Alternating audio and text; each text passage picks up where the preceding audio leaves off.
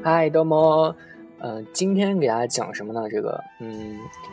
呃，动漫大家都看过吧？就是这个啊，不是《喜羊羊》啊，就是这个，呃，讲的就是日日漫，对日漫。然后日漫呢，可能或者说日本的这个漫画吧，给各位的这个印象，可能就是怎么说，就是这个角色的印象啊。先不说其他的，就先说这个角色的印象。啊，一般呢会感觉这个角色的这个眼睛会非常大。嗯，咱们今天就说这个眼睛，为什么日漫这个角色这个眼睛就是就铜铃一样的就这么大啊？然后可能大家呃会想吧，就是说这个日漫大眼睛的这个以前的就最开始是谁是这个日漫大眼睛？可能很多人啊印象深处有这么个意识，但是会想不起来。然后呢，其实是这个啊怎么说是阿童木。阿童木在这个，呃，那个时代就是他大眼睛了，啊，所以说这个日系大眼睛的这个始祖，呸，始祖就是这个手冢治虫，啊，他这个是被誉为这个，呃，漫漫画之父吧，然后他画这个阿童木，然后在以前就是这个大眼睛了，啊，所以呢，这个老爷子当时也画了另外的一个漫画，在日本也是非常火的，叫这个 Better Go，他这个，呃。也是长得和阿童木很像嘛？当时据说很多人就说这是阿童木他妹嘛，然后这种感觉，啊，其实西方的这些动动画里其实是不缺乏这个大眼睛的，但是就是这个老爷子呢，就是进一步把他这个眼睛夸张了一下，就变成了这种比较呃更大一些的这种具有日系独特风味的这种大眼睛。他这个大眼睛呢，在某些漫画的这种表现方法上，可能说就是不可或缺吧，给咱们这种观众的感觉是这样子的。啊，当时那个主流日本这个漫画，虽然说表面上是以这种打斗这种动作的场景是为主的，但是它这个就是核心嘛，就究极的这个核心，呃，核心的怎么说，就是它的魅力吧，啊，就是还是在这个人物的刻画上，尤其是精神上的，或者说外表和这个内心上的刻画啊，即使就是说相对于比较浅白这种少年漫啊，也是非常着重于对这个角色情感的发掘和这种表现的啊。然后俗话说，这个眼睛即是心灵的窗户，对吧？啊，所以说通过加大这个眼睛尺寸，就有利于这个漫画漫画家就是去刻画一个角色的心，就是真正所想那种感觉，啊，也是有助于就是表现人物的这种内心的活动吧。有的时候这个漫画就经常是从这个额头开始切割的啊，就有的时候因为它这个框是一定的嘛，所以有的时候要截这种，一般大家也有截过这种图片，一般。呃，会发现从额头以上的截掉也会非常的好看，并不是就是说就不怎么啊，就特别丑啊这种感觉。所以说，呃，也是给了就是漫画家一个就是这种啊怎么说啊，就是这种感觉。然后他们就是从这个呃额头往下开始画，强调表情的，还有这种极近景的这种特写镜头啊，在很多这种镜头里面，大的这种眼眶或者说这种瞳孔。嗯，给予这个作者还有这种读者就更多空间上的一种感觉啊，给予作者的是这种更多物理上的一个作画的空间，就可以使他们更容易刻画出角色的一种表情啊。比如说生气的时候，眼睛就可以向上，呃，就是突出一点；然后如果是就是高兴的话，眼睛就可以弯一点，这样子啊，也是可以烘托出就是漫画的一种气氛。比如说呢，就是通过多层这种对比，然后来塑造眼睛亮晶晶的这种效果啊。如果这个瞳孔面积很小的话，就是无法画出来的。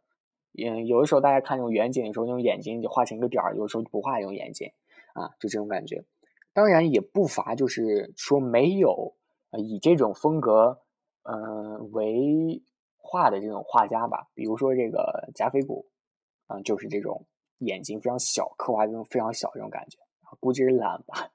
其实这个贾斐古老师这个眼睛也只有瞳孔这种小吧，眼眶其实不小，眼眶是那种细长细长，但是瞳孔就有一个点儿这种感觉，也算是个大眼睛吧。这也是这种大眼睛衍生画法之一的一个三白眼一般是这种长相比较凶恶，比如说这种小混混，会用这种就是这种画法三白眼的画法，也是借助这种大眼眶啊，然后和这种小瞳孔这种反差，才能刻画出这种人物的形象吧，然后能造成这种动漫效果。说明也是从这个眼睛的这个作用出手的，非常的呃有这个规律性可言吧，也是说。啊，当然呢，如果你依赖大眼睛完成这个漫画的效果，还是非常的不错的，也有非常的多的这种漫画。比如说要表现，呃，刚刚说生气的话是这种突出的，嗯，呃，当然这个失落吧，就是孤独的时候，他这个眼睛就可以表现出这种空洞啊这种感觉，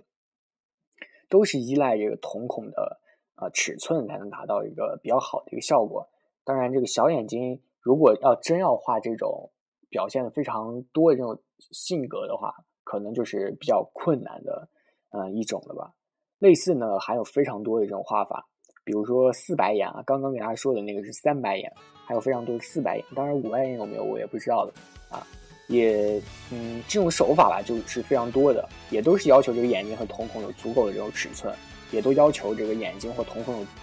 这个非常大的这种刻画吧。啊，你也有有能力去画这个。可以说，这个大眼睛之所以被这个广泛使用，也是因为很大一部分就是因为啊，漫漫画要表现的很好，所以才要这样，就是去画的。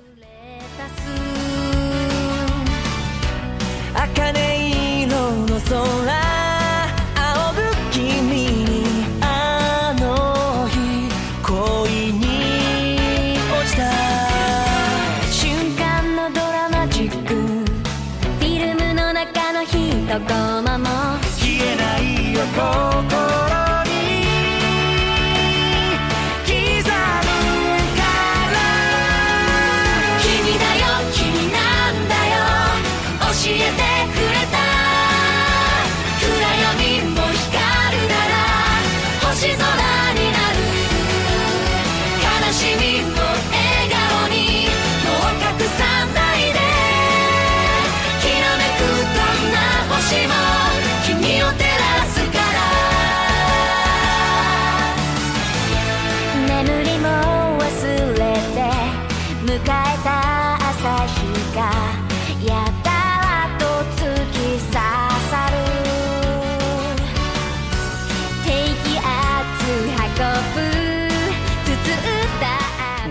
刚刚给大家说的就是，呃，大眼睛的这些东西吧，啊，但是还有一个问题就是说，呃，一些人可能会就是光把一个大眼睛画出来，会感觉到非常的奇怪这种感觉，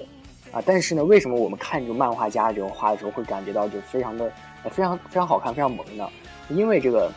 呃，人类的这个审美的天性啊，就觉得这个眼睛大的是，呃，镶在人的这个脸庞上吧，会感觉到可爱。啊，当然说这个小动物还有小宝宝之所以就是显得可爱的话，原因很大，就是因为他们这个脑袋比较小，然后眼睛相对来说是，嗯，占的比例相对于成人是要大的，啊，另一方面呢，也是因为从小接触吧，就对于这种表现方式是习以为常的，啊，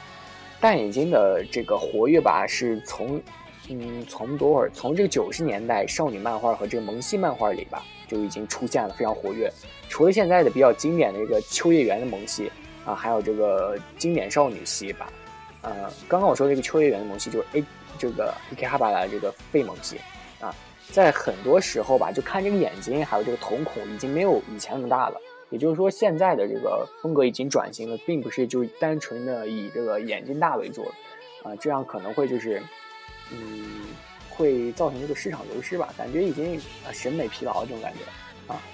嗯，然后可能说这也是一个现代的二次元的一个审美吧，就慢慢的一个退役的一个趋势，说不定呢，将来有一天这大眼睛估计会消失吧，这种感觉，嗯。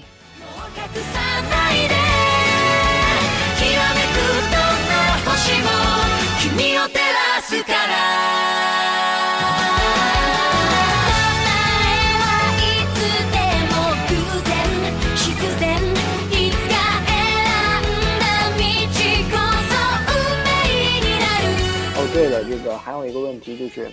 啊，有很多人就是这个比较好奇，我是干什么的啊？我这个我是幼儿园的，然后这个因为最近这个比较好，这事儿闲事儿也不是不能说闲事吧，反正就是事儿比较多啊。这个其中的一个事儿原事儿多的原因呢，也是因为我自己这个我自己比较喜欢干一些东西的这个缘故吧。然后也是正在向各个领域啊涉及，也是向着各个领域发展。比如说去写一些小说啊，呃，然后去拍录制一些视频啊，然后做一些音频啊，然后唱歌啊这种。然后也是有很多的，就是周围的朋友啊啊一起帮忙的。当然有这种 group 这种团队，嗯，然后也非常啊有他们非常多的这个帮助啊，非常感谢。然后。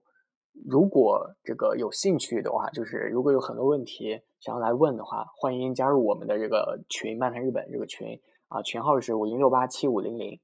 五零六八七五零零。重要的事情要说两遍，对。然后如果有兴趣的话，可以来进的。如果嫌这个累的话，当然就可以在荔枝上直接来问我。当然，我这个上荔枝的这个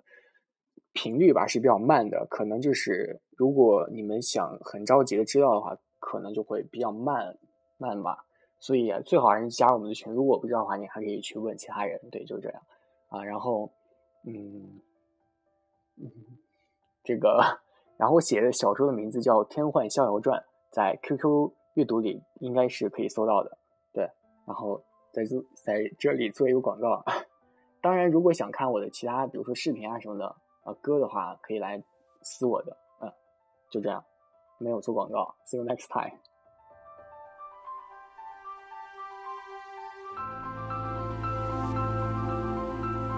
哦，对了，不要问我这为什么片尾曲换了，因为有些人跟我，